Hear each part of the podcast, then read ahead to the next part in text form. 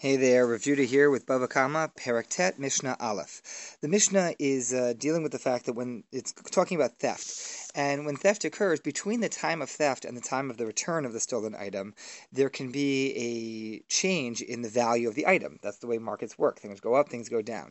So the Mishnah's principle is that one has to make the other person whole, the person that one stole from, as of the time that it was stolen. What was it worth when when you took it? So here goes the Mishnah. Gozel Vasan Kalim. Let's say one steals steals some wood and then uh, turns them into something useful. A kli is not just a utensil, but anything useful. You make something out of the wood. Semer va'asel bagadim, steal some wool and then turn it into garments, which are obviously worth more than the original wool.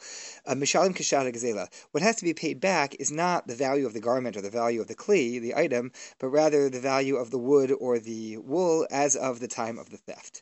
Gazel para beret v'yalada. Rachel to Una Ugzaza. Let's say one stole a pregnant cow, and then in the possession of the thief, it gave birth. So now it's you know either the cow itself is worth less. There's a total value of more because now there's a baby.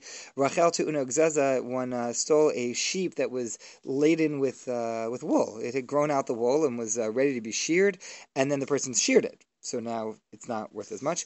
Mishalim dmei par ha'omedet leleid, Rachel uh, dmei Rachel ha'omedet legazes. Uh, one goes and pays back the value of a cow that is about to give birth, not not that it now has, but what it was worth then when it was stolen.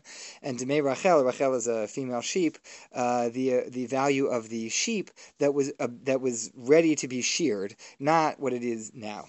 Gazel parvanit arbor etzlo vialada, Rachel vanit ana etzlo gzaza, mishalim keshat exela. Now let's say it works the other way. Let's say it actually went up in value, not down in value, since it was being stolen. So one steals a cow, and then while in the possession of the thief, it became pregnant and it uh, and it gave birth, or a sheep that had just been sheared gets stolen, but over time it's growing out wool, and now it's going to be sheared. Mishalim keshat exela, you pay what the animal was worth at the time of the theft. It's all the same principle, and the Mishnah gives us that principle.